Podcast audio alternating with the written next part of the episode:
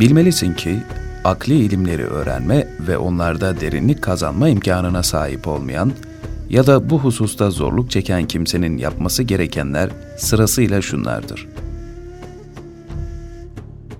Bütün çabasını düşünme melekesini duyarlılaştırmaya harcama.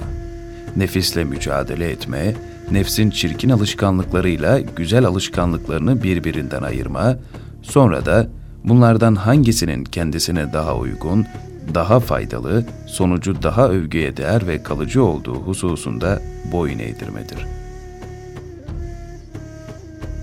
Zira bir insan nefsini tasdik eder, şehvetini ve lezzetlerini ciddiye alırsa, alacağı lezzet sadece o an için geçerlidir. O andan sonra bu lezzetin izi kalmaz. Sonra bundan hiçbir fayda da görmez. Buna karşılık bu çirkinliğin utancı ve iğrençliği de her zaman devam eder.''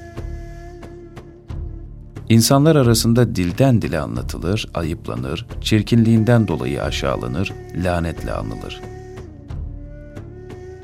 Şiddetli öfke, derhal intikam almaya kalkma, sövme, çirkefleşme de öyledir.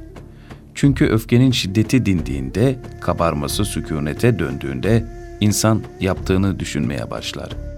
O zaman yaptığının çirkin olduğunu anlar böyle bir şey yapmanın gerekli olmadığı gibi faydalı da olmadığını kavrar.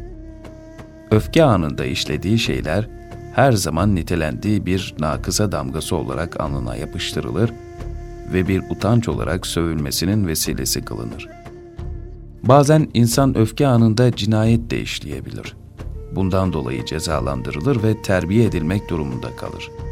Sonra nefsi natıkanın alışkanlıklarından çirkin olanlarının da yararlı ve işlemeye değer olmadıklarını anlar.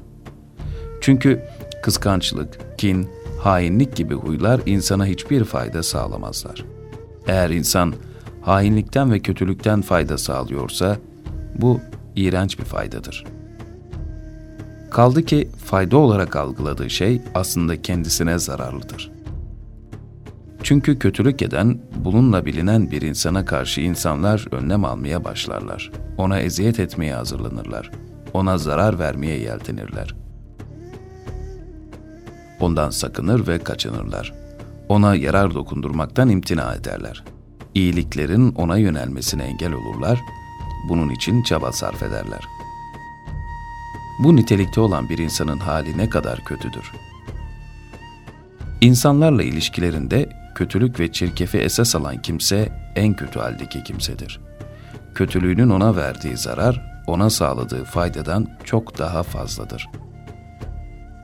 İnsan nefsini hesaba çektiği, fikrini geniş kapsamlı olarak çalıştırdığı, ayırt etme melekesini kullandığı zaman, kötü ahlakın kendine verdiği zararların sağladığı faydalardan çok daha fazla olduğunu, ayrıca fayda olarak nitelendirilen şeylerin gerçekte fayda olmadıklarını, çok basit şeyler olup hiçbir kalıcılıkları ve süreklilikleri olmadığını bilir. Fayda olarak nitelendirilen bu basit şey, uğranılan büyük zararı her zaman taşınacak utancı karşılamaz. Şunu da bilir. Kötülük ve hainlik kötülüğü insanın üzerine çeker. İnsanları ondan kaçırtır, ürkütür. İşte bir kimse bu araştırmasını sürdürür ve arttırırsa, güzel ahlaka tabi olma hususunda nefsine güç vermiş olur. Kötülüklerini ve çirkinliklerini atması da kolaylaşır. Hayır ve doğruluk ona hakim olur, ayıplardan ve utançlardan arınır. Bunu sürekli hale getirdiğinde ise çok geçmeden ahlakı düzelir, yolu güzelleşir, görüntüsü berraklaşır. Fazilet ehlinin mertebesine çıkar.'' Çirkinlik ve noksanlık ehlinden ayırt edilir. Ahlakını güzel bir yöne kanalize etmek isteyen kimsenin amacı, her faziletin zirvesine, en son derecesine varmak olmalıdır. Ve zirveden yani en son dereceden aşağısıyla yetinmemelidir. Ancak en yüksek dereceye razı olmalıdır. Bunu amaç edinirse, erdemlerde en yüksek mertebeye varmasa da ortada bir yer edinir.'' Hoşnut olunan bir mertebeye varır. Ama işin başından itibaren orta mertebeyle yetinirse buna da ulaşamamaktan emin olamaz. O zaman da en aşağı mertebelerde kalır. Maksadını gerçekleştiremediği gibi hiçbir zaman tamamlanmayı umamaz. İşte bu güzel ahlakı edinmenin yolu, bütün övülen alışkanlıklara aşamalı olarak sahip olmanın yöntemidir. İnsan nefsini buna bağlı hale getirdiğinde ve bu yolu ve yöntemi çokça gözettiğinde, onu alışkanlık haline getirdiğinde, faziletler onun karakteri, güzellikler onun ahlakı ve tabiatı olurlar.''